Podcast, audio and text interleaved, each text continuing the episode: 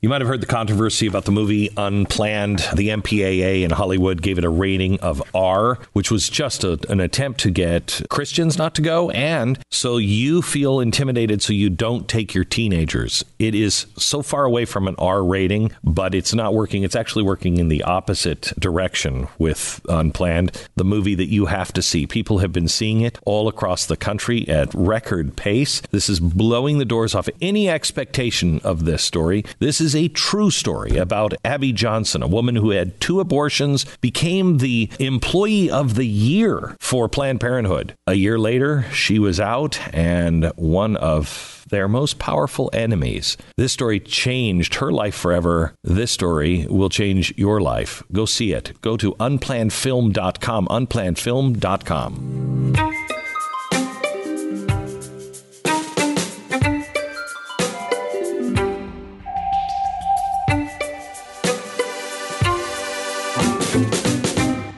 by his own admission, my guest today is one of the most unlikely people on the planet to end up with the kind of fame and platform he now has. If you met him 45 years ago, this self described river rat from Louisiana would have been almost unrecognizable. He was hard drinking, he was hard partying, self destructive, he was a mess of a man. A radical conversion experience altered the current of his life and sent him down a more virtuous, though not really less adventurous adventurous path. He started his business of duck calls in a living room. Slowly over the next 30 years, that family business grew into the most successful hunting brand in the world. He's now a New York Times best-selling author, host of his own Blaze TV series, and he's still more comfortable, I think, roaming the woods in Louisiana. He was in our studio that everybody always raves about, how beautiful, how comfortable it is, and he said, "How can you work here? I, I don't. It's like the walls are closing in." I invited him in to our 19,000 square foot studio where the walls were closing in.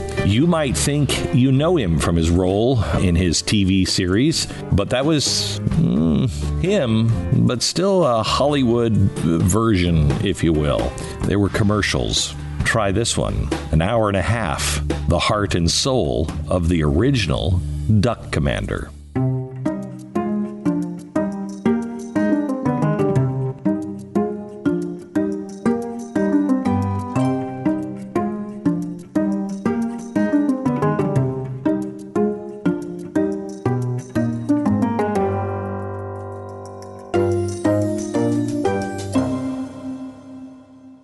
First of all, I just want to thank you for, you know, trimming the beard and cleaning up and running wore, a comb through your hair for I this. I wore my finest clothes. Yeah, no, I that I own. You know, Glenn, I, I never got around to purchasing a suit. Never. You've never had a suit on? Never owned one. And someone said, "Well, well, why?" And I thought, you know, I, I, didn't. I didn't buy a watch either. I've never purchased a watch like a timepiece. You don't have a. You don't have a watch or a ring, no. Really? And someone says, "So, but so how do you tell time?" I'm like, I use phrases like right now. I would say just after dinner. Right. You and I talking. Right. Then there'll be about sundown. Uh huh. Sunset. Right. Then it'll be nighttime. Right. On up in the evening. Then it'd be the dead of night.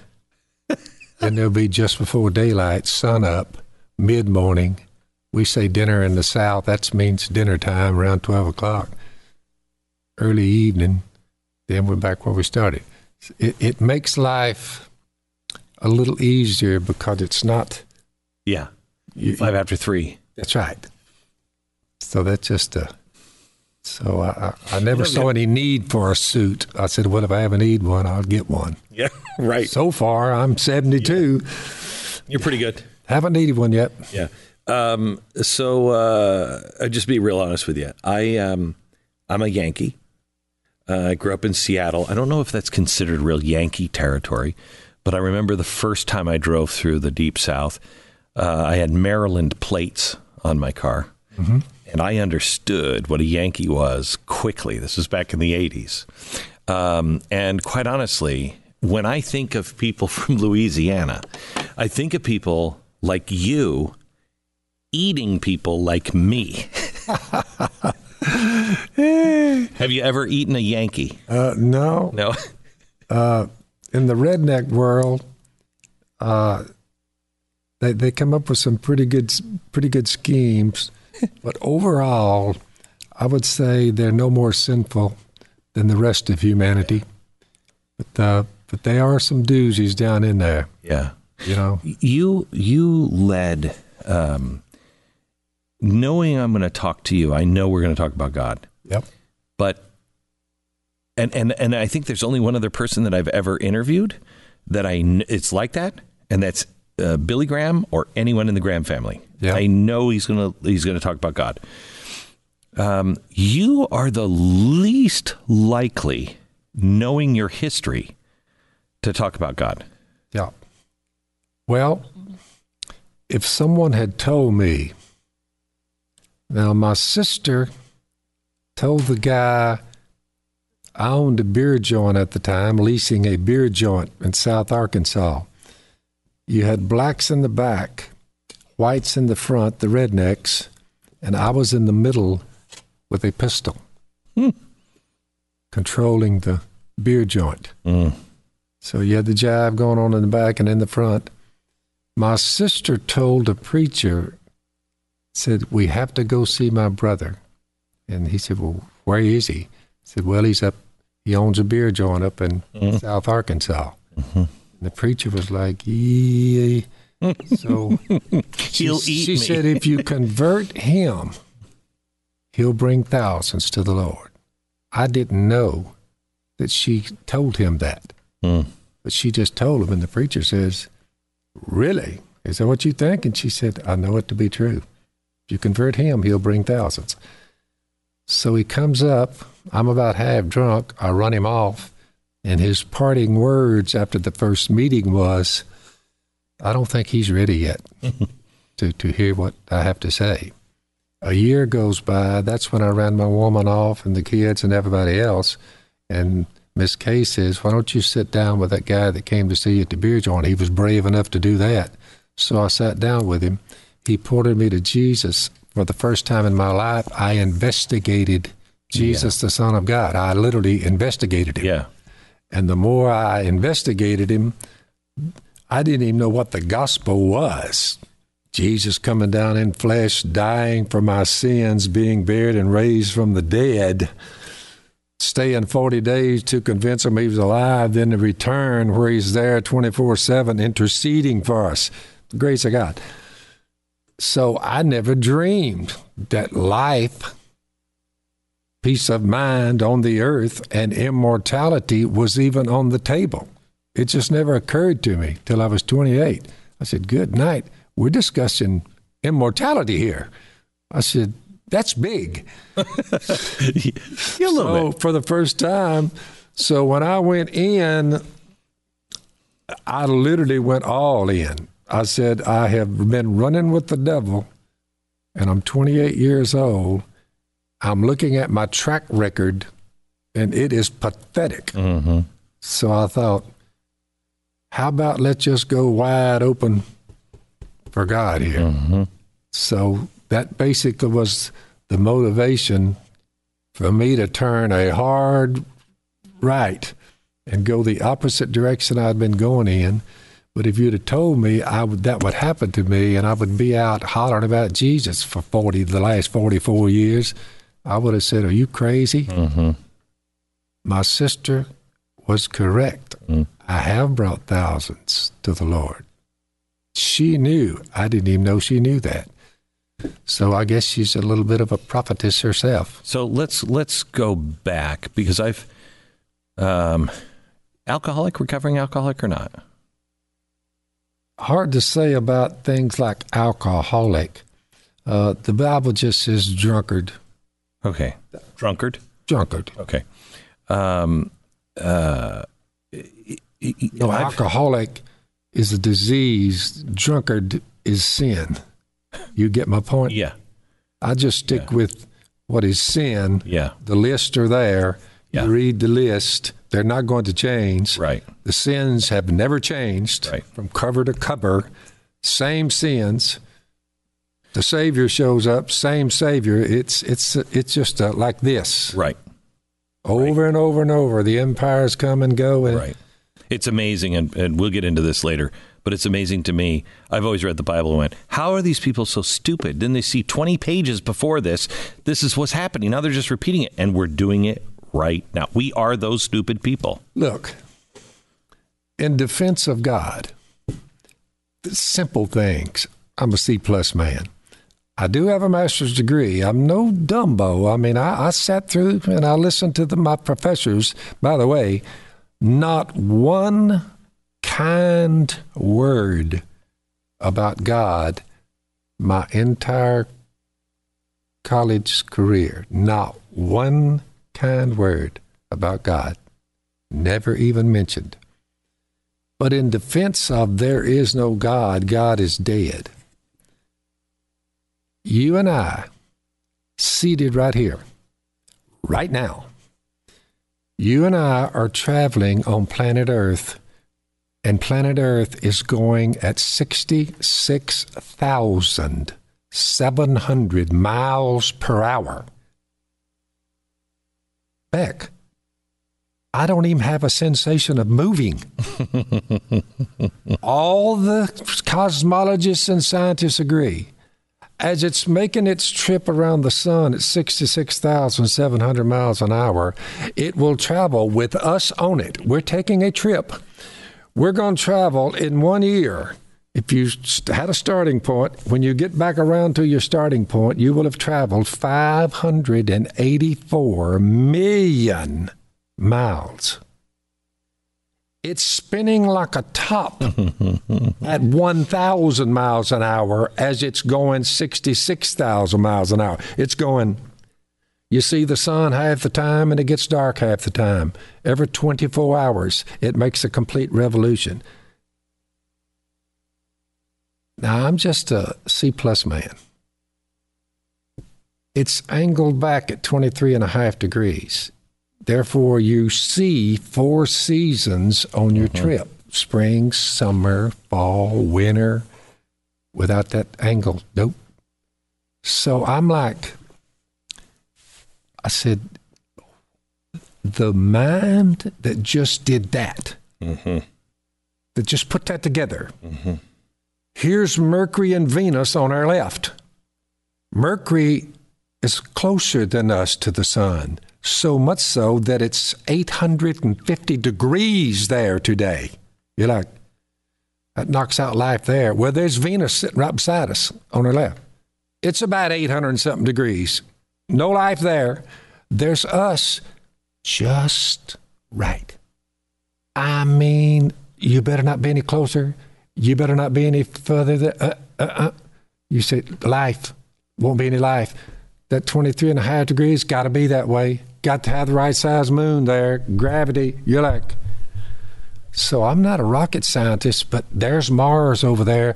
Uh oh, a little too far away. Mars would be 200 below at night. It's about 70 in the daytime. You say, you could be some kind of thing and might camp out there. And it, but there's no life on our left, on our right, or anywhere else that we found. For that to come out of some kind of boom, Beck, give me a break. That took a mind to put that into play. Just I think will- about it. So I will tell you this. Um, I do not believe that you throw uh, words up into the air, uh, no matter how many millions and millions of billions eternity. Monkeys don't throw words up in the air and have Shakespeare come out. So I agree with you on that. However, I don't know how God creates.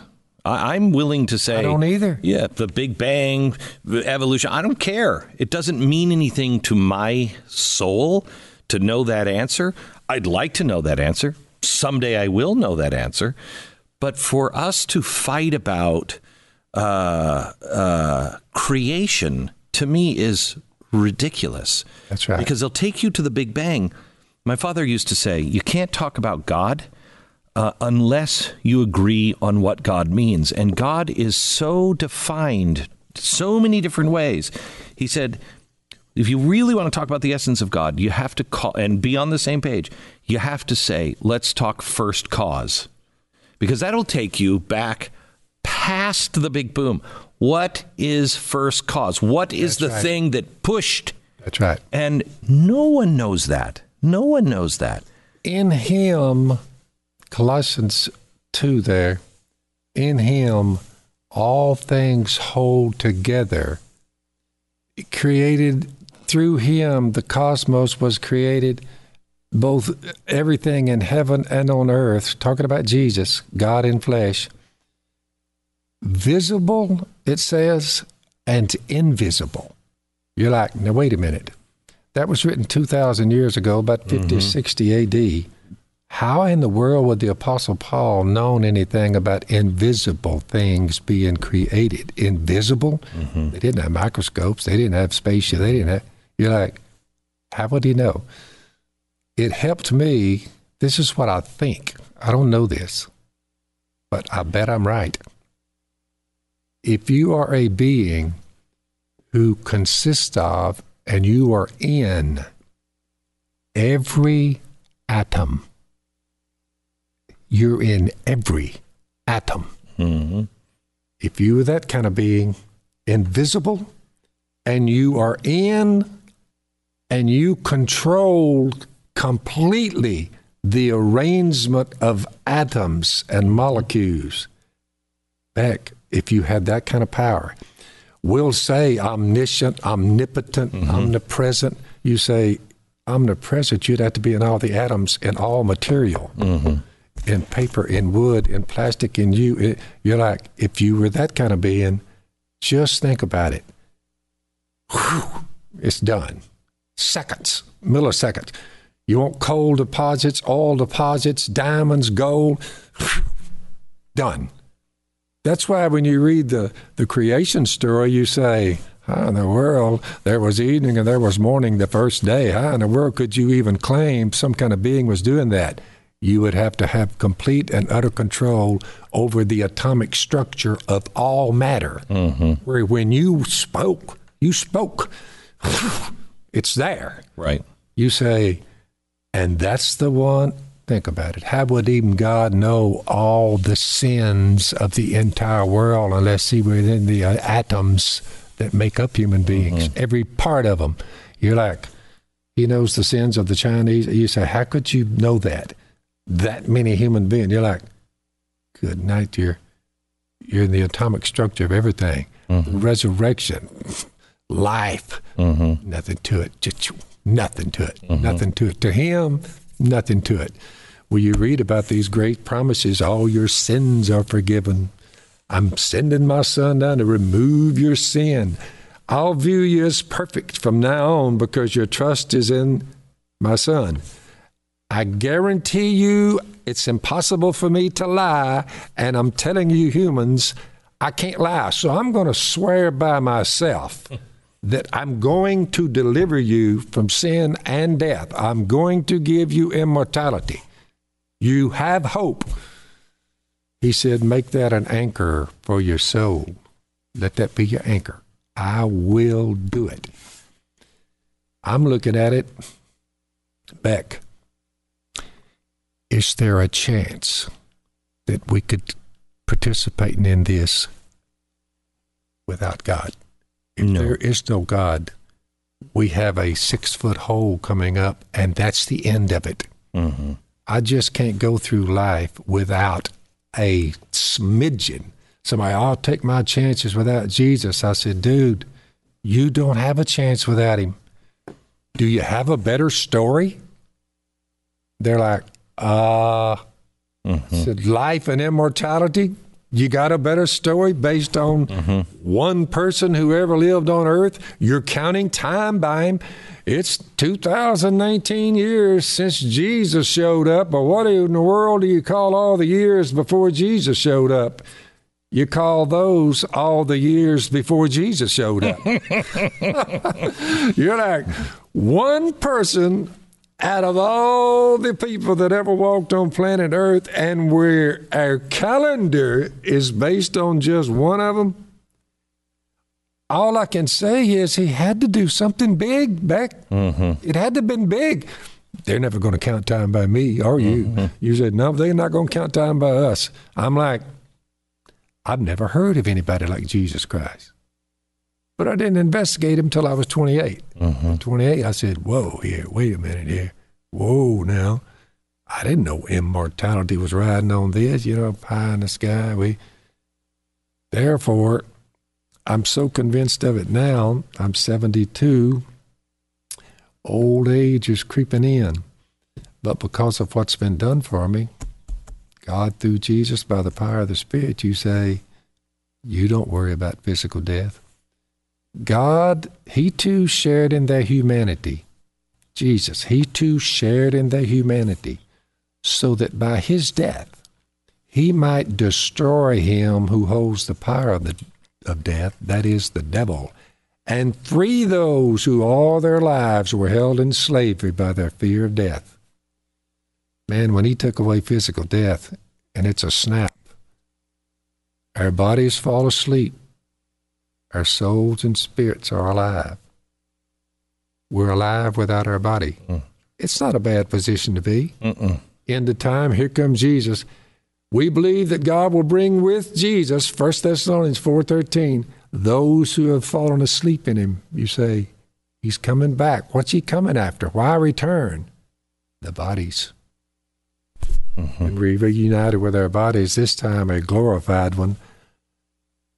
We will have a new heavens and a new earth, and we will live forever, immortality. Until somebody tops that story back, I'm going with it.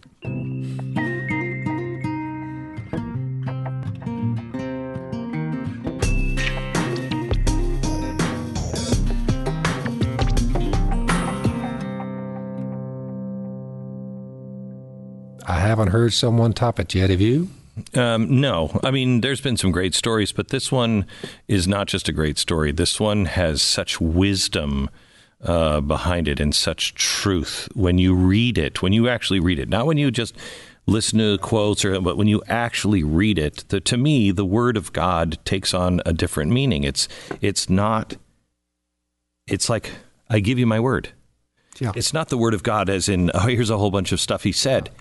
It's his word. I give you my word. This is true.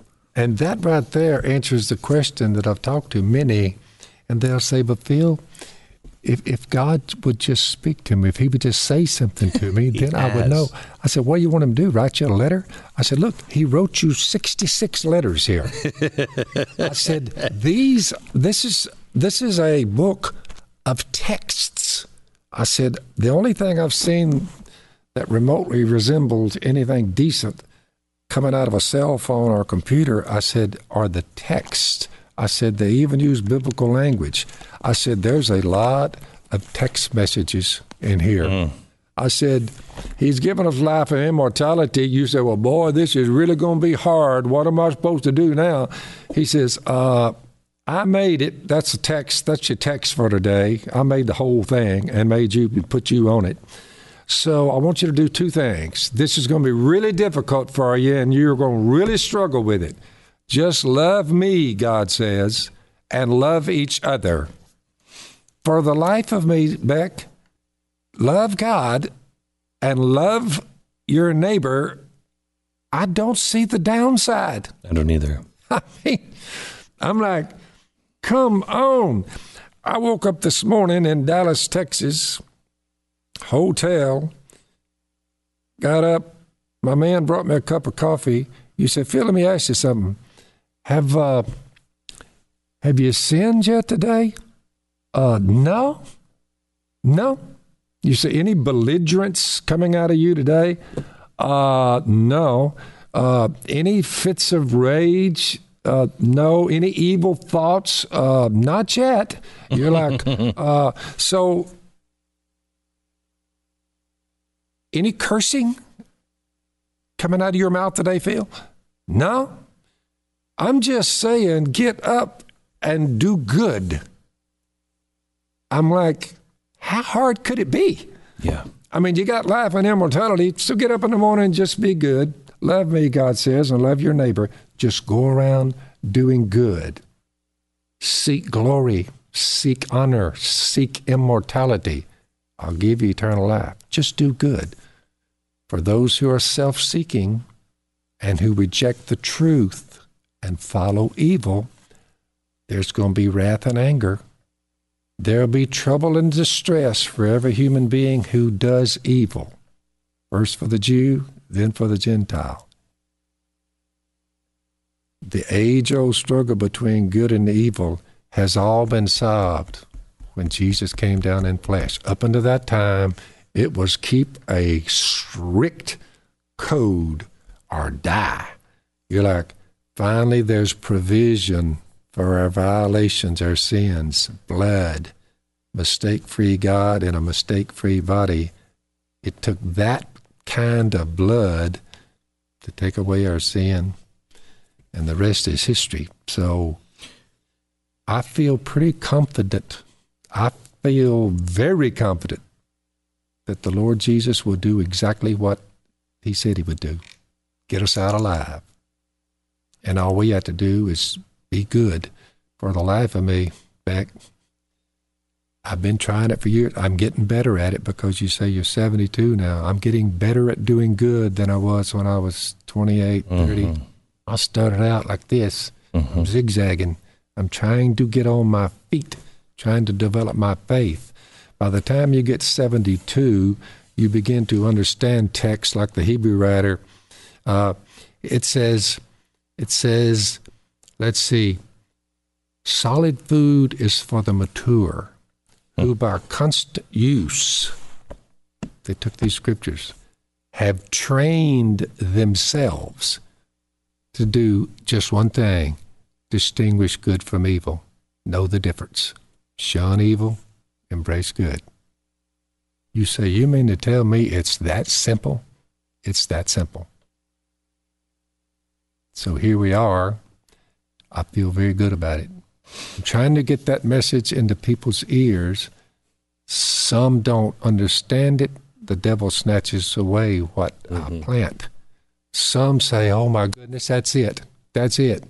But in the time of testing, when trouble or persecution comes along because of the word, they quickly fall away. Mm. It's two out of 2 mm-hmm. Third one, it's like the seed falling among the thorns. They get tangled up in the cares of this world, the deceitfulness of wealth, and you say they don't mature. Now that's three out of three, three down. I'm like, whoa. But those with a good and honest heart, they receive the seed and by persevering produce a crop. Mm-hmm. They go out and they go out and they go out. So, one of the chapters in the book I mentioned was that autonomous Christianity, meaning when you get Christianity and following Jesus down to a one one day a week trip to mm-hmm. a church building, mm-hmm. that's two hours, but there's 168 hours in a week. You're like, two of them you're going to worship God, but the other 166 has your life. So I'm trying to get them to see and view God's mercy offer themselves mm-hmm. as living sacrifices. Now, look, it's not Sunday today. You and I are carrying on this conversation in the early part of the week. You say it's two, three o'clock in the evening, whatever time it is. You're like, so what are you and Beck doing? Oh, we're worshiping God here. That's what we're doing we're showing people who we are. You happen to be on, and others are hearing this. You say, Are you aware that, that what you're saying about God, and is Glenn aware that what he's saying about God is going out? Going, why, sure, we're aware of it. Very aware. And look, we get a cursing. Well, what do you know? The evil one working in people, so they're going to curse us? Well, sure, they're going to. Mm-hmm. Is trouble going to come your way because of it? Well, of course it is. Look how they look what they did to him. I mean, and each of his followers, and each of his followers just brutalized him. Yeah. You're like, well, good. So I'm not stunned when people hate me. Here's a news flash for our listeners here. I love them anyway. I don't hold it against them. I take a cursing. You say, do you get mad? No. I'm like, just think about it. And I go to the next one. Just think about it. That's my line. Just, you don't have to holler. Just think about it. I'm on down the road. So it doesn't bother me at all trying to help them for crying out loud. Uh, not a lot of people can do that right now. We're kind of, you know, I, I, when you say the two great commandments, that is the answer to everything we're looking for right now. That's right. Just love God Yep. and love your neighbor. Yep. That's it. We don't need any fancy That's right. tea parties, uh, Republicans, Democrats, presidents, You don't nothing. need smoke coming out of the floor when you may have your meetings and try to outdo. Right. Calm down. Right. I mean, you, you get together kind of like a huddle. Okay, Mm-hmm. that's one day a week. But once you walk out that door of the church building, Yeah. oh, that's where the action is. Correct. Correct. it's out there. I, you know, I have a new understanding for as things become more and more insane in our world. Yep. Uh, I thought of the poster that uh, that Churchill put out in the Second World War: "Keep calm and carry on." Right now, none of us are keeping calm. We're all freaking out. All we have it. to do is keep calm and then do the things that you know are right. Just pay no attention to that. Just keep calm and carry on. You're quoting some great scriptures. Look, I urge you, brothers, in view of God's mercy, offer your body as living sacrifices, holy and pleasing to God. Offer your body. That's 24 7, which is your spiritual worship. Don't conform any longer to the pattern of the world. You just mentioned the pattern of the world. Beck, It's insane. if someone had told me that we would end up by 2020 with the mischief and the sinful, the murder, The murder lies, their own that. children, they shoot up churches, concert. you- You're like, what? Jesus said, the devil is the father of lies. Just look at the news media and what they keep coming out of their mouth, and you're like, and the scary part is, I think they believe the lie. You too. And it's not just it's not, it's- not just it's the just- news media. It's the Jesus said the devil it's is the behind the whole thing. Yeah, it's advertising. Think of the lies of to sell somebody a product. I have to tell you you're not complete without this. That's the biggest lie there is. I know it. That's why I haven't gotten into the cell phone and computer business. I'm on the I'm on the computer, but I never look. There's different gifts. Here's worship. Love must be sincere, twenty four seven. Hate what is evil. Cling to what's good, all the time, twenty four seven. Be devoted to one another in brotherly love, all the time. Honor one another above yourselves, all the time.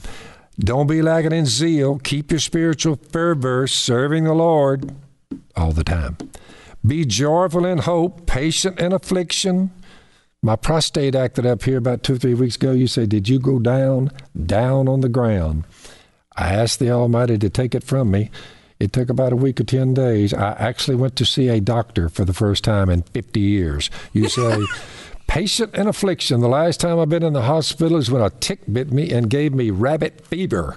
You mm-hmm. say, you haven't been back to a doctor since. But I went the other day because the old prostate got to acting up. You're like, was it rough? Was it rough? So look, patient in affliction, I weathered it. Faithful in prayer, share with God's people who are in need. Practice hospitality, have them over for a meal. Bless those who persecute you. That's why I told you, I don't don't curse them. Bless them. They're all right. Bless and don't curse. Rejoice with those who rejoice, mourn with those who mourn, live in harmony with one another. Don't be proud, but be willing to associate with people of low position, the poor, the downtrodden, the where the rednecks, whatever. Don't be conceited. Don't repay anyone evil for evil. This is worship. This is how we worship.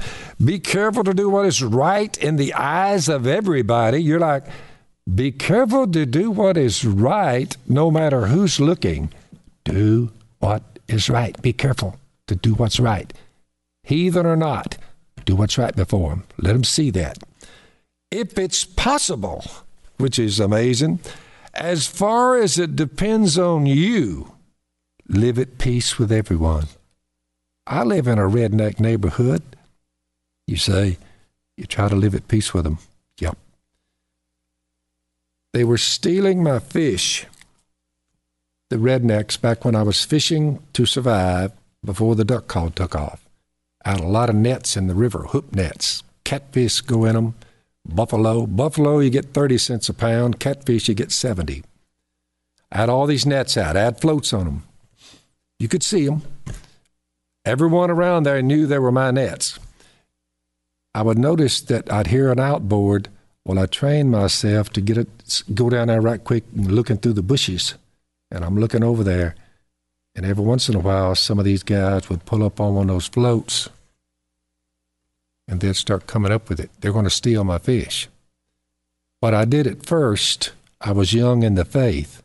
Hmm.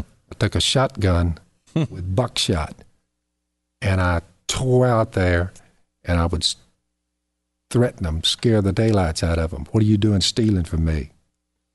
But they kept stealing. I'd run that bunch off, and three weeks later, there's another bunch. I read this text that where I'm reading now. Uh, don't take revenge, my friends. Leave room for God's wrath. It's written, It's mine to avenge. I will repay, says the Lord. On the contrary, if your enemy's hungry, feed him. If he's thirsty, give him something to drink. I said, young in the faith, I said, that won't work. These rednecks, they, if I'm good to them, if I give them what they're trying to steal, you're telling me, Lord, they'll quit stealing? I said, that won't work. But it occurred to me, Beck, I said, how would I know? I've never tried it. I'm just trying to spook them. Mm-hmm. And these are dangerous people anyway. Of course, you're in the South. You eat Yankees. Yeah. so I said, well, I'm going to try that, Lord. I'm going to test you right here on this. Mm-hmm. So the next bunch I catch, I tear out there with my motor. I have my gun just in case my faith gets a little weak, but it's not in my hands. It's in the bottom of the boat. Mm-hmm. I pull out there. These guys look around and they're dropping my net in the river, acting like they were fishing. I said, guys, looks like uh, you've had trouble catching some fish and you decided to get mine in my nets. I said, good times have come your way. I'm going to give you the fish. And they're looking at me, and the look on their faces, they looked at each other. I said, I'm going to give you what you, I want you to have a fish fry. How many are coming? They, they said, well, uh, let's see, there was my cousin. And, and I said, you know, you start frying fish, people will come out of the woodwork, kin folks you haven't seen in years. I said, listen, I'm going to keep your boat right there. I said, calm down now. I'm not going to hurt you. I said, I'm going to give you what you were trying. Let's see what you've fixed to catch. Well, I pulled the net up, had a lot of fish in it. I put them in my boat. I put the net back out. I said, bring your boat over here. They said, no, so we're just going down. I said, come on over here. They, they were scared of me. But they were thinking, wait a minute, we're stealing from him. He's given mm-hmm. us what we were trying to steal. He's crazy. so look, they get their boat over, and I start throwing fish over in their boat. I said, when you think you have enough for the fish fry, you can say say so. And they told me one time, well, I, you know, I think that'd be enough, Mr. Rogers. I said, no, let me give you a few more. So I threw them some more. I said, now, you have what you wanted to steal. I'm giving you what you were trying to steal. I said, I do this for a living. This is how I make money. I said, I would appreciate it if you didn't steal from me. I said, now listen, I live, see up there on a hill, that house on that hill? Yeah. I said, the next time you want a fish fry, if you can't catch any fish, just come see me and I'll give them to you. All the way up and down the river for years after that, they all quit stealing from me. What I didn't know was, young in the faith, I appealed to their conscience if they had one. Mm-hmm. And I wanted them to say, Good night, the guy will give them to us. I mean, the old guy gave us the fish we was trying to steal. Can you believe that? Well, once that goes around in the redneck circles, they say, we, we shouldn't fool with that old dude. That's a good old dude. God was right all along. I just never had, I was too weak to see it. So I will tell you, I, I find, I read the scriptures and I find answers to everything. everything that you're doing, just like you did with the fish. Yep. Find answers everywhere in it. And it's amazing because every time I try it, it works too.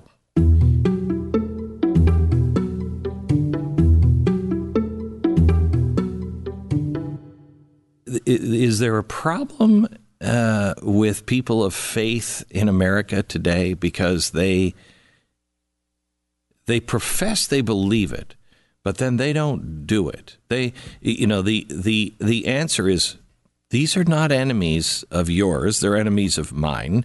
I I have the right for vengeance. You don't. That you. I am commanding you to love them. Remember, we're not wrestling against flesh and blood. Correct. That's humans. That's not Right. where the battle is. Correct. But we're wrestling with the rulers of this age, the authorities, the, the Princes evil of Darga, the princes prince of darkness, the air. spiritual wickedness. Yeah. So our battle is with the evil one. That's why when I wrote that book, it says the theft of America's soul. I'm putting it on the evil one. The humans are just caught up in it. Correct. But if you are, if they're delivered from Satan, they're ready to go. But he's the problem. So where are all the Christians that don't want to, um, that will say, I, I, you know what, I have plenty. Uh, let me give you my fish. Just don't steal from me. They would say, and I mean this for everybody, but I'm hearing it from Christians. I'm, you know, um, but I know everybody is this way. They would say that is weakness. That will show weakness. They're going to steal from you blind if you do that. You can't do that. You got to show power and you got to stand up. Yeah, yeah. Let me show you another thing on where they would do the same thing. Be angry, but sin not. Okay, so someone sins against you and you're angry. You're good. Anger is a healthy emotion. However, Vengeance is not. That's right. Be angry, but don't sin. You're like, well, how could I be angry not sin? Well, if you lash back out verbally, they curse you, you start cursing them, and then you have a, and it escalates. So we both are cursing each other. You know, good, you know, two neighbors, one mowing the grass, one on the other side of the fence, and they're sitting there cursing each other. You're like, you can't lash back physically. You're sinning. You have to keep your mouth shut. You don't pick up something either and begin to beat them half to death with it or pull out your pistol and shoot them. Be angry, but don't sin. Okay, they sinned against you. You don't retaliate verbally, you don't retaliate physically. You just walk away. However, a lot of times when you walk away, you didn't sin, not yet, but you're bitter hmm. because they cursed you. You're like, they've still got their, their talons on you. They're still causing you harm. They're still controlling you because you're bitter about taking the cursing for no reason. You say, well, what's the way out of that mess? What's the strong person to do? Just forgive them. Don't be bitter. Don't lash out verbally. Don't lash out physically. Just forgive them and move on. You say, it looks who's the stronger person? The one that can't take a cursing without cursing back? That's weak. You say, pick up something because somebody cursed you and you're going to beat them after death. You say, that's weak. You're bitter for the next 20 years over what someone, you're like, they've controlled your life for 20 years. You're still mad about what they did back then. Mm-hmm. You see it all the time. Or just forgive them and move on. You say, forgive them. That's true. There's the strong person. So we just get it out of whack. So I think I think forgiveness is the I think that's the first step. I think the deeper step of of it is profound empathy. I know I've been in situations where I've had to forgive and I could forgive. And then I've been in situations that I've prayed a lot about that I knew I was going to have problems with. Yep. And my whole heart saw, felt their pain. And all of a sudden, no matter what they said to me, I could just feel how much pain they were in. Yep. And it, it, it brings you to tears. And you're, and that is, that's even more when you, when you can, to say I forgive you and mean it, is hard. Yep. To feel the very difficult other for human pain. beings. Oof. Very difficult for human beings to get that. That's why the greatest commands in the Bible, love God and love your neighbor, you say, in spite of the mistakes. How many times, Lord, shall we forgiven? Seven? He said, 70 times seven. 70 times seven. They're like, 70 times seven. If Glenn Beck and Phil Robertson added up every violation where they broke God's one of his laws, Mm. if we added them all up, you say there would be probably thousands. That's why Jesus said, You be forgiven to them 70 times 7. Be ready to forgive. Look how many sins I've forgiven of you. So if you look at it like that, you say, Whoa, what's this? Leave no debt remain outstanding. Let no debt remain outstanding. Pay your bills, except one debt we owe, Beck, the continuing debt to love one another. For he who loves his fellow man, watch how this works, has fulfilled the law with all the don't do this, don't do that, don't lie, don't steal, don't curse, don't. You're like, how do you how do you fulfill that? Love your neighbor. Watch. The commandments do not commit adultery, do not murder, do not steal, do not covet, and whatever other commandment there may be are summed up in this one rule love your neighbor as yourself. Love does no harm to its neighbor. You're like, I don't get up in the morning and say, I got to make sure that I don't steal somebody's, you know, money out of their billfold, or I, I, I got to make sure that, you know, that, that I don't have any evil thoughts, and I got to make sure that I, you know, I don't lash out at that. Just love them. Mm-hmm. Just love them. If you love them, you're certainly not going to shoot them. If you love them, you say you're not going to be unkind to them. If you love them, you're not going to mess with their woman. You love them too much. She's your sister. She's a fellow human being. You say love would take care of every bit of that.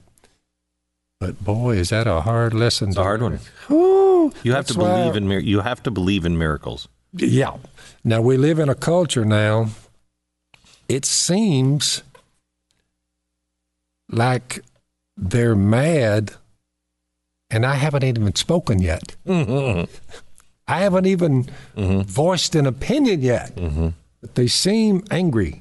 They seem mad, and I'm like, I'm listening to them, and they're they're constantly ranting, and and and and and Mm-hmm. you're looking at them and you're like so i've come to a conclusion that if you ever get in the state of mind romans 128 says because they did not think it worthwhile to retain the knowledge of god. They're not getting any knowledge of god in the school system. They're certainly not getting any knowledge of god in the news media for the most part. Mm-hmm. You're like they're certainly not getting it out of government. Every once in a while, a little lip service, you know, you know, God help us. But you say it's not coming out of Hollywood. You say, well, where would they get a consciousness of God if if none of the school system, if none of them are taught that? You're like, my goodness. Since they don't think it worthwhile to retain the knowledge of God, God gives them over to a depraved mind you're talking to depraved people who are mad. They're mad because they have a problem. It's sin, but they don't know what their problem is. Their problem is that they don't know what their problem is. Mm-hmm. And it's coming out of them, and they're mad at you, and you haven't even done anything yet. Mm-hmm. You're like, get up in the morning mad, go to bed at night. Job well done. and you, if you take half the human race in a, in in America, half the country, and they get there, this is going. This is this is this is not good. Mm-hmm. We can't carry on a decent conversation with half the country, and we're the culprits in all this, or so they say. And I'm thinking, look, we love y'all. Calm down, but it just keeps They say their internet's full of it. I've never had a cell phone, so at least I don't hear it. They had me read yesterday six tweets that someone had written, and they took it off Twitter or whatever it is. Hmm. They had me read them, and I, it was the first time I'd ever read a tweet, Really? except like television, Donald Trump, and he mm-hmm, tweets. Mm-hmm. Okay, but you say, have you ever had personally read one out of off Twitter? Not one. And I never. They they printed these out on little cards, and they were blaming Blaze TV for putting a little slot on Twitter. They were calling them Nazis, the Blaze TV. I was a Nazi, you were a Nazi, and what else was it? Just cursing us. And I just thought, I said, I don't know what to say when I read this. I said, there's one reason I don't have a cell phone. Mm-hmm. I, I don't listen to this. I just don't listen to it. Let, let me let me go back um, uh, back to my original question about 47 minutes ago, which was uh, e- alcoholic and uh, and drunkard. Yep. One is sin. One is uh, the escape from sin. I think the the attempt to escape from Yep. sin. Um, uh, and that comes from some place that is troubled. You know, I know. I I had to transform. I did it at 30. You did it at 28. Yep.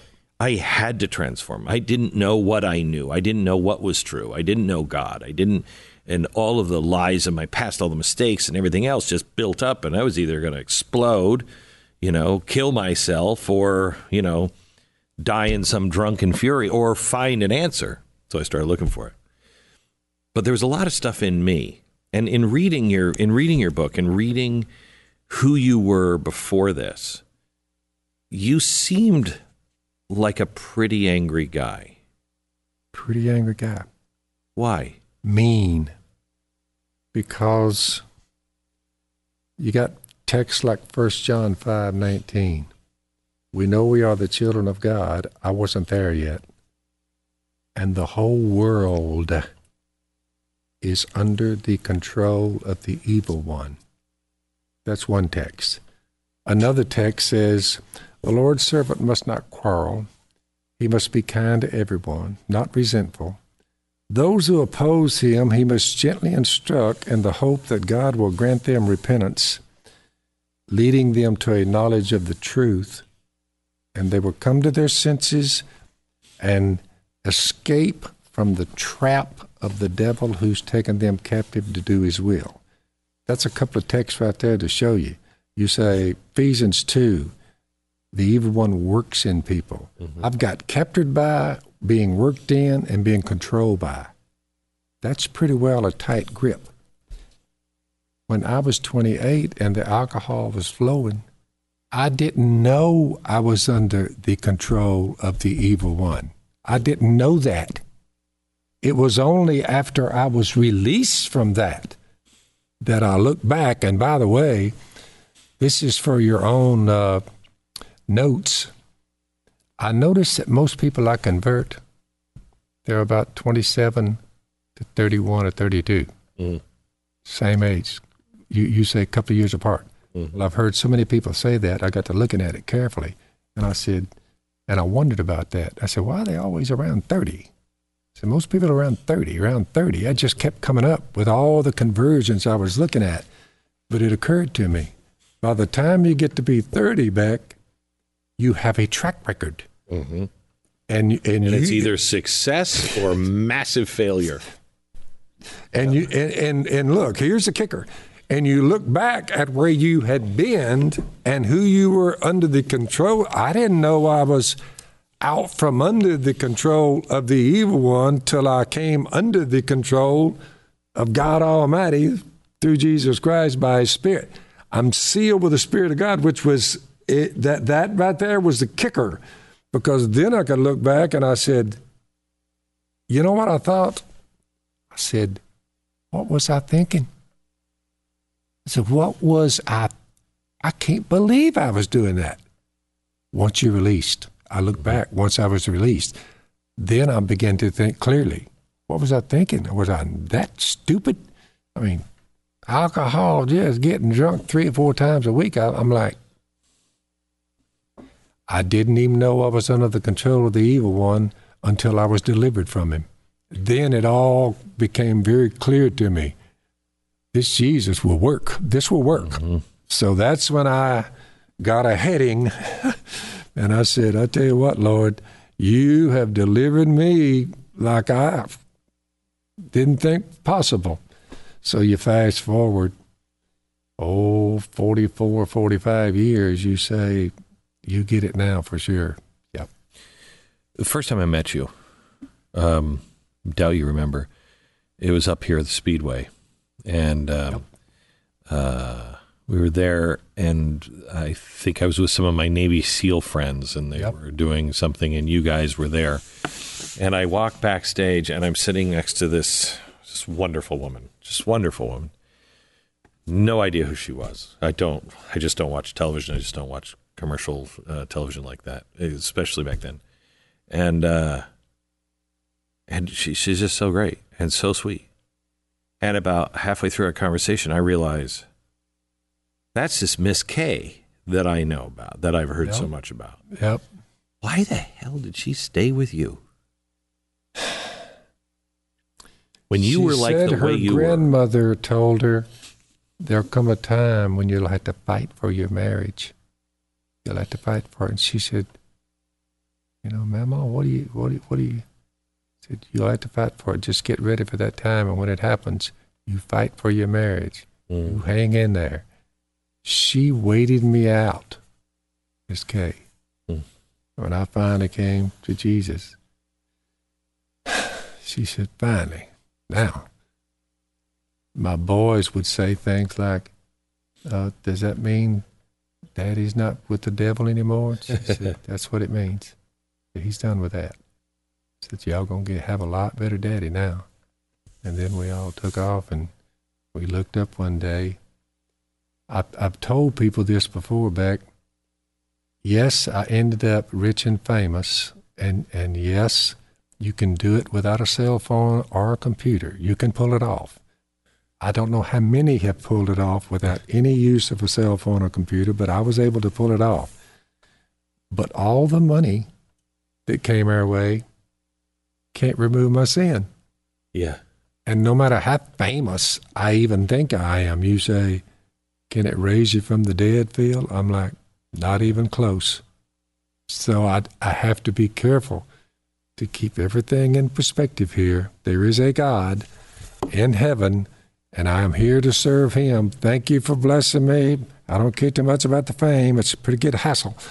But Lord, I'll serve you faithfully. Just help me serve you.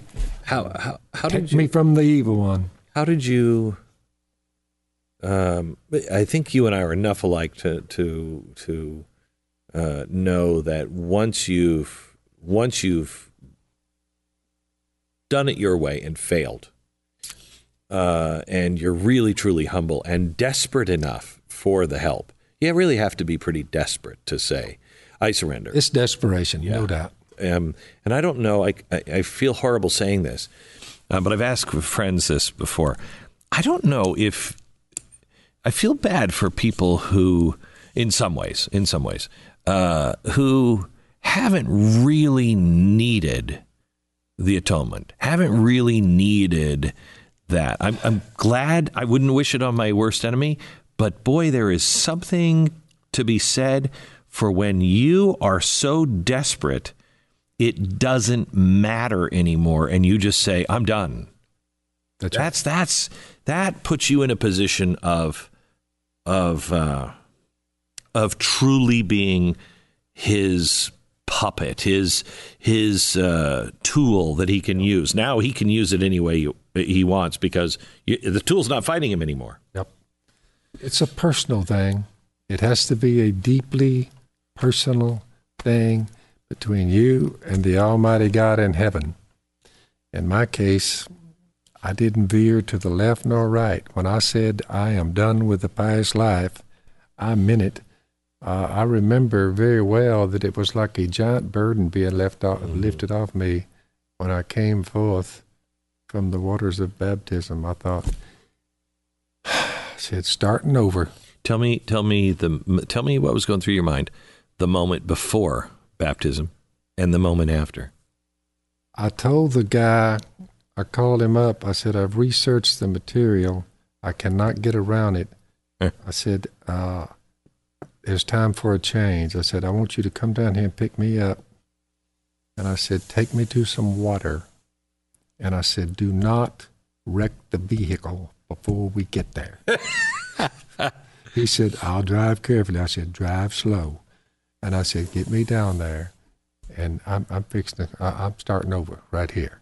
I said, I'm, it's, it's a new deal for me, but I said, I'm starting over here and now. I never wavered off that. I did. It did take me a while Yeah. to get on my feet. I hid out for about a year, unlisted telephone number where my buddies couldn't get in touch with me. I put in the book, the old atheist buddy of mine. Mm-hmm. He watched me for 12 years, came back the first year when they finally tracked me down, wanted me to go up the road with them, pull some drunk with them. I said, I'm not going. And they said, Why not? I said, The Phil Robertson you're looking for is dead. is dead. I said, He's gone. Mm-hmm. I said, This is the new one. And he actually challenged you and said, "You're never gonna, That's right. They you'll not looked- make it." Yeah, they looked at each other and they were like, "So this is the new one?" They, what? You got on some kind of religious kick? I said, "I think it's more than a religious kick." I said, "If you guys could tell me where I came from, what am I doing here? Is there a way out of here? Speak on those matters." One of them said, "If you really want to know where we came from, we came from fish." he was a doctor, medical doctor. And I said, We came from fish. And I said, And now we're frying and eating what we used to be. Huh. I said, I don't believe that. So they left. 12 years goes by. The doctor diagnoses the atheist, Big Al, had an aneurysm near his heart. He said, That thing explode. You are dead. So Big Al calls me 12 years after my conversion and said, I want to talk to you. I said, I'm on my way. So it's about 70 miles. I drove to his house. I told Miss Kay, I said, I think old Big Al is fixing to turn. Uh, When he told me that the doctor told him about the aneurysm in his heart, I said, Are you doubting just a little bit that maybe maybe there is a God? I said, Physical death is knocking on your door, Volan. He said, I am doubting it. I'm doubting my atheism here. So he said, Tell me what changed you because you changed. Well, I told him the good news of Jesus. I went down there and baptized him. He lasted about six weeks, fell over dead. mm, He, they asked me to do his funeral, which was pff, something I'd never done before. And I told the family, I said, listen, you know, I said, most of these guys that do these funerals kind of spiffed up a little bit. I said, I don't even own a suit. I said, so I don't know. I said, I, y'all might ought to get somebody else. They said, he requested you in case he died. I said, I'll do it. So all the townspeople were there. They knew he'd been a drunk and an atheist. So I got up there and said, Old Big Al here. I said, His body's in the casket, his soul and spirit's with the Lord. I said, uh, I'll see him again. I said, He made it. I said, He cut it thin, but he did make it. So I said, Here's what I told him that y'all might not know about. Well, I use it as a good way to preach the gospel to them. There wasn't a dry eye in the house, you know. And out the door I went and haven't been back to that little town. But Big Al made it by the skin of his teeth.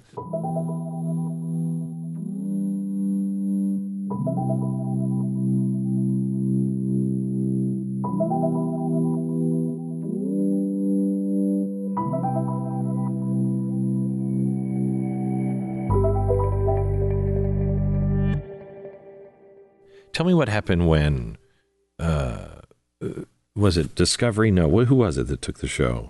Uh, A and E. When A and E first came to you, was there any? You're a guy that doesn't use a computer. You don't use a phone. Was there any the fastest way to my kids would be monsters if I had exposed them to, to television like that. The when they gave the pitch for the show, I held up my Bible and I said, "Is this included?" And they said, "Mr. Robertson, whatever y'all do, we're just going to film you." I said, "Let me guess, y'all had a beating up there somewhere in New York," and I said, "Somebody probably said."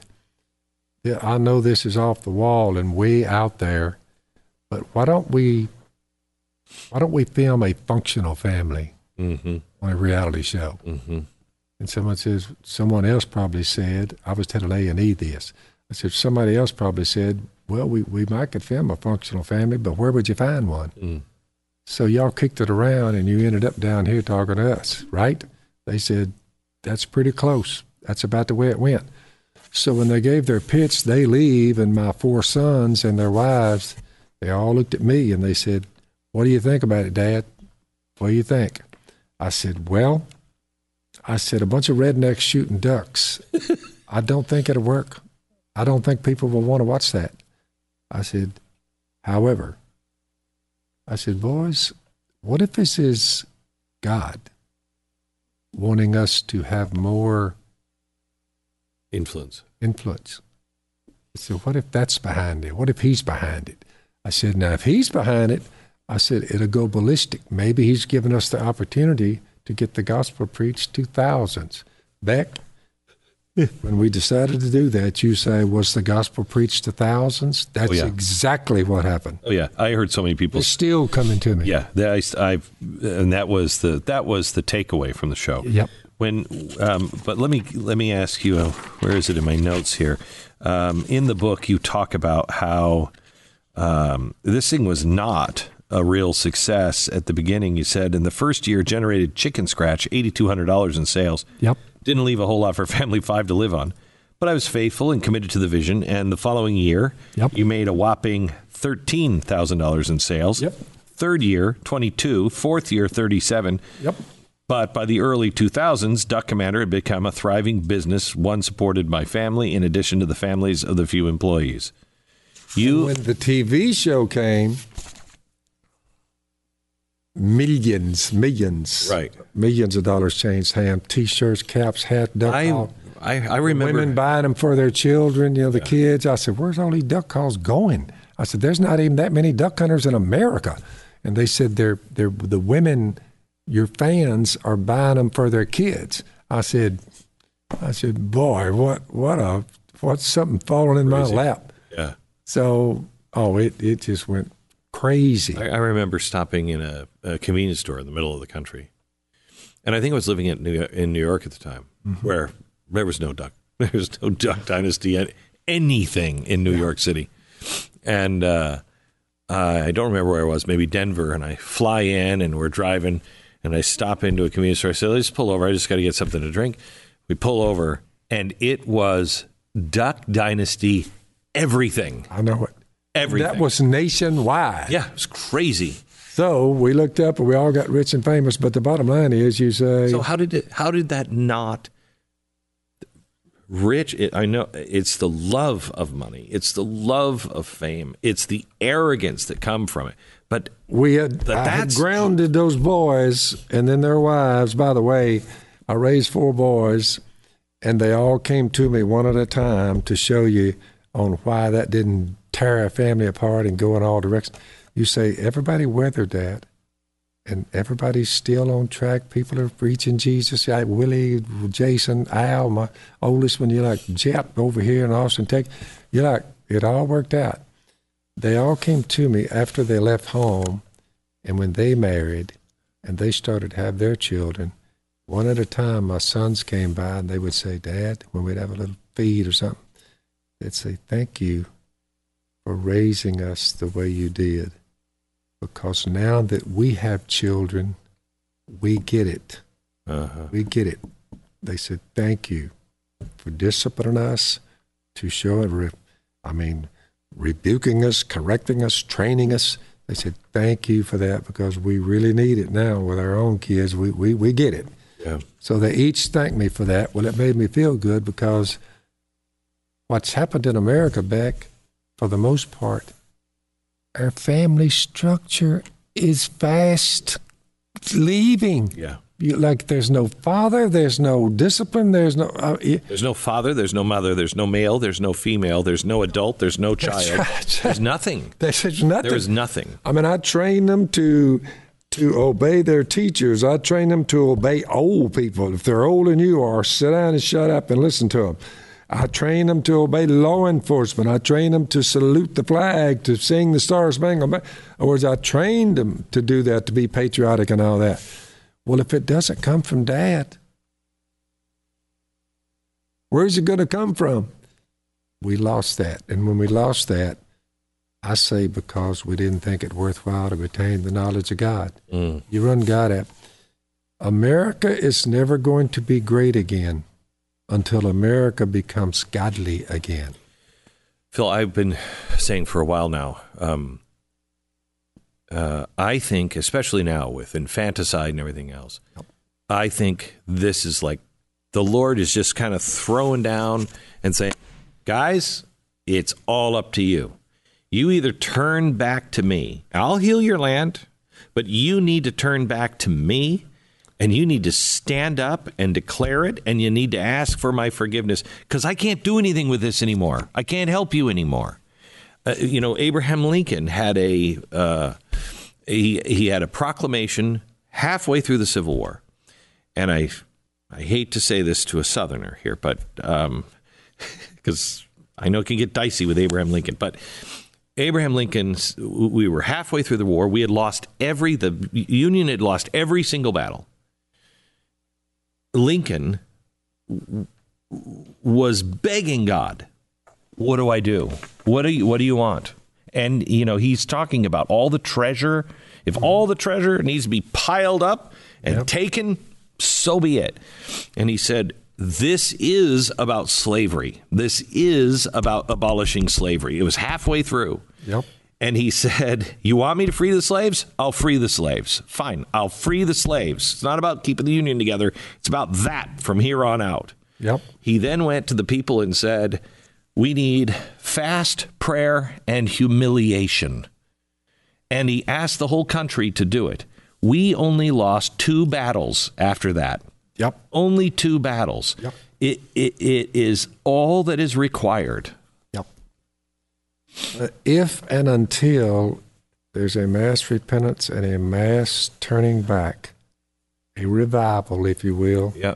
to God, I don't see how we can stand. But how are you going to do that, Phil, when the churches have become so ineffective and so limp? Romans 12 into practice. Understand that we, the people of God, are the salt and the light of the world, or we're supposed to be. You're like, I'm just one man, you're another one. You say, you just keep up and keep making the charge forward. Come on, let's go. Whether there's a mass repentance or not, I say they're worth the effort. The mm-hmm. people of the United States. I'm saying they're worth the effort. That's in my prayer every night. So Lord, I'm, I, for one, am going to be part of the part of the the spiritual warfare crowd. I'm trying to get them to turn back to God. I've been doing this for the last two or three days, but you say everybody's basically in agreement on this. I mean, people who are sound thinking. You see what I'm saying? Yeah.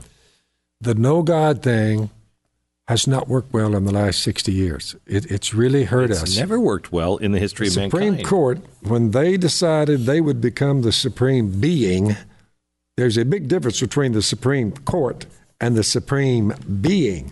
They stepped over in his shoes and they began to allow these people to kill their own children and redefine 7,000 years of history of what a marriage is.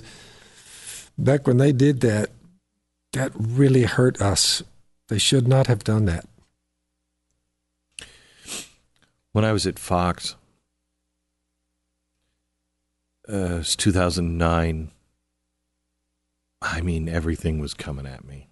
Everything was coming at me. People going through my garbage looking for dirt on me, Yep. doing everything they could. I remember the time. I remember the time frame. It was bad. I knew you were in a bind, but I just didn't know how big a bind you. Yeah, it was bad. It was bad. And uh, and I prayed every night, Lord, please help, help, help, help, help, help, help, help.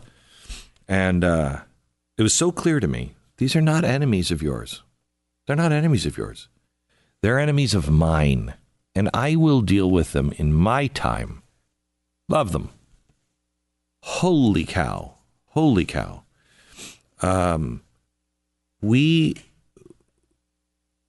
we have lost the ability to see the truth anymore.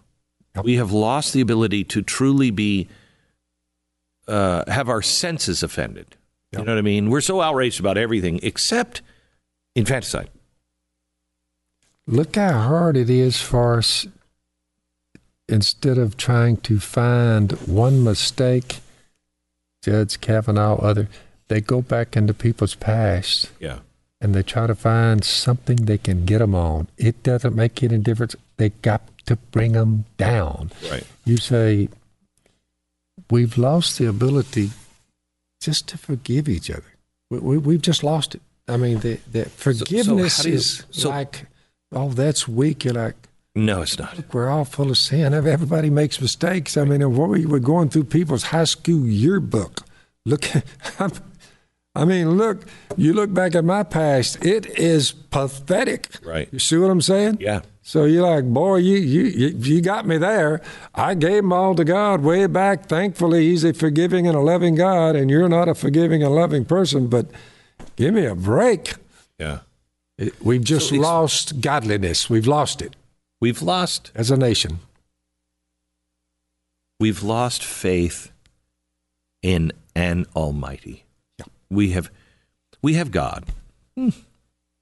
Yeah. But we do not have an almighty. I say we just continue the charge, straight, go straight forward, try our best. I'm 72. You say, Phil, you're running out of time faster than I'm running out of time. I'm just going to try to keep on keeping on till I get too old to do it. Then, you know, I'll sit there and maybe a few can come by. We'll give them a few words of instruction. I'm not budging on it, you know, whether they repent or not. But I wish they would repent because they are really, really going to scream loudly if a lot of these positions and these programs they're trying to push through, we give these people their way. I'm telling you, misery and ruin is going to go unchecked for a long time. They will scream and holler and beg for mercy, but it, there won't be any. Forgive them, Father, for they know not what they do. Last bit.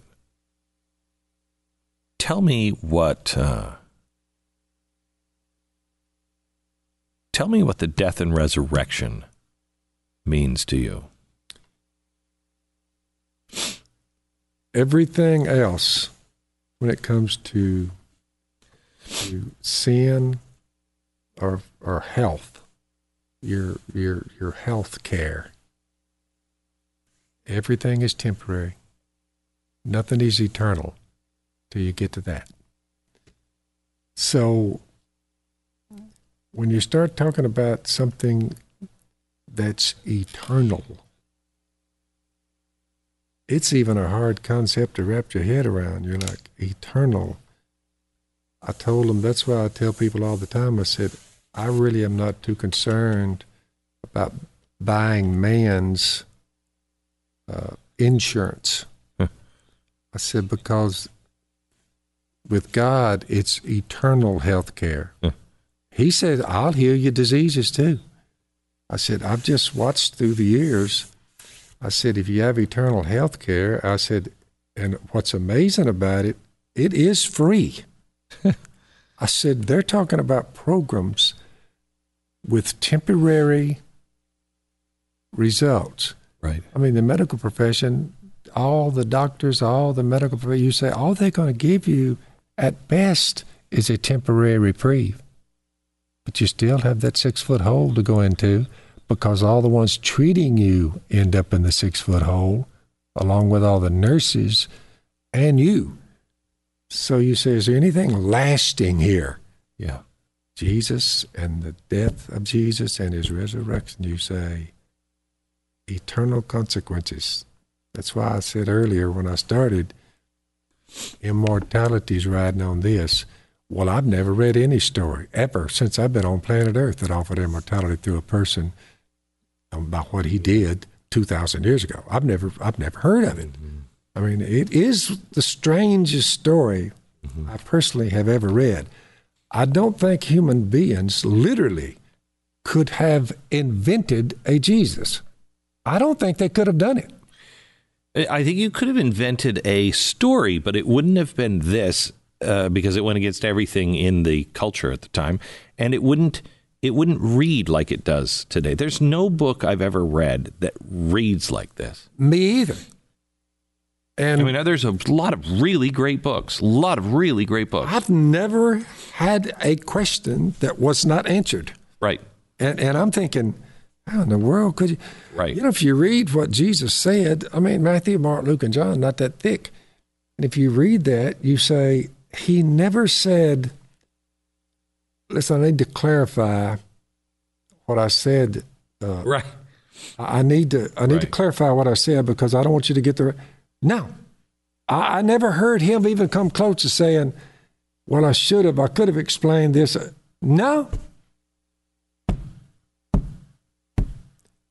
And it's and it's Matthew, Mark, Luke, and John. You say, how in the world could could you even record somebody saying what he said, and you can't find any on second thought? Maybe I should have said nothing. It's just bump into the And even with as much as our culture has changed, everything he said, both sides would still say is valid. And look how low tech of a world it was. I know. You talk about low tech. Yeah. You say, and and that's still what he said, pertinent. Fast forward two thousand years, you're like, how in the world could anything that far back Right. be that relevant? Right. Down to every part of your life. Where'd we come from? What are we doing here? Is there any way out of here? Well, you just read through it and you say, here we sit.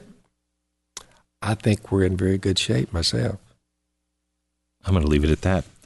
Name of the book The Theft of America's Soul Blowing the Lid Off the Lies That Are Destroying Our Country.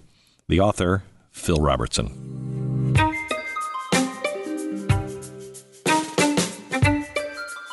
Just a reminder I'd love you to rate and subscribe to the podcast and pass this on to a friend so it can be discovered by other people.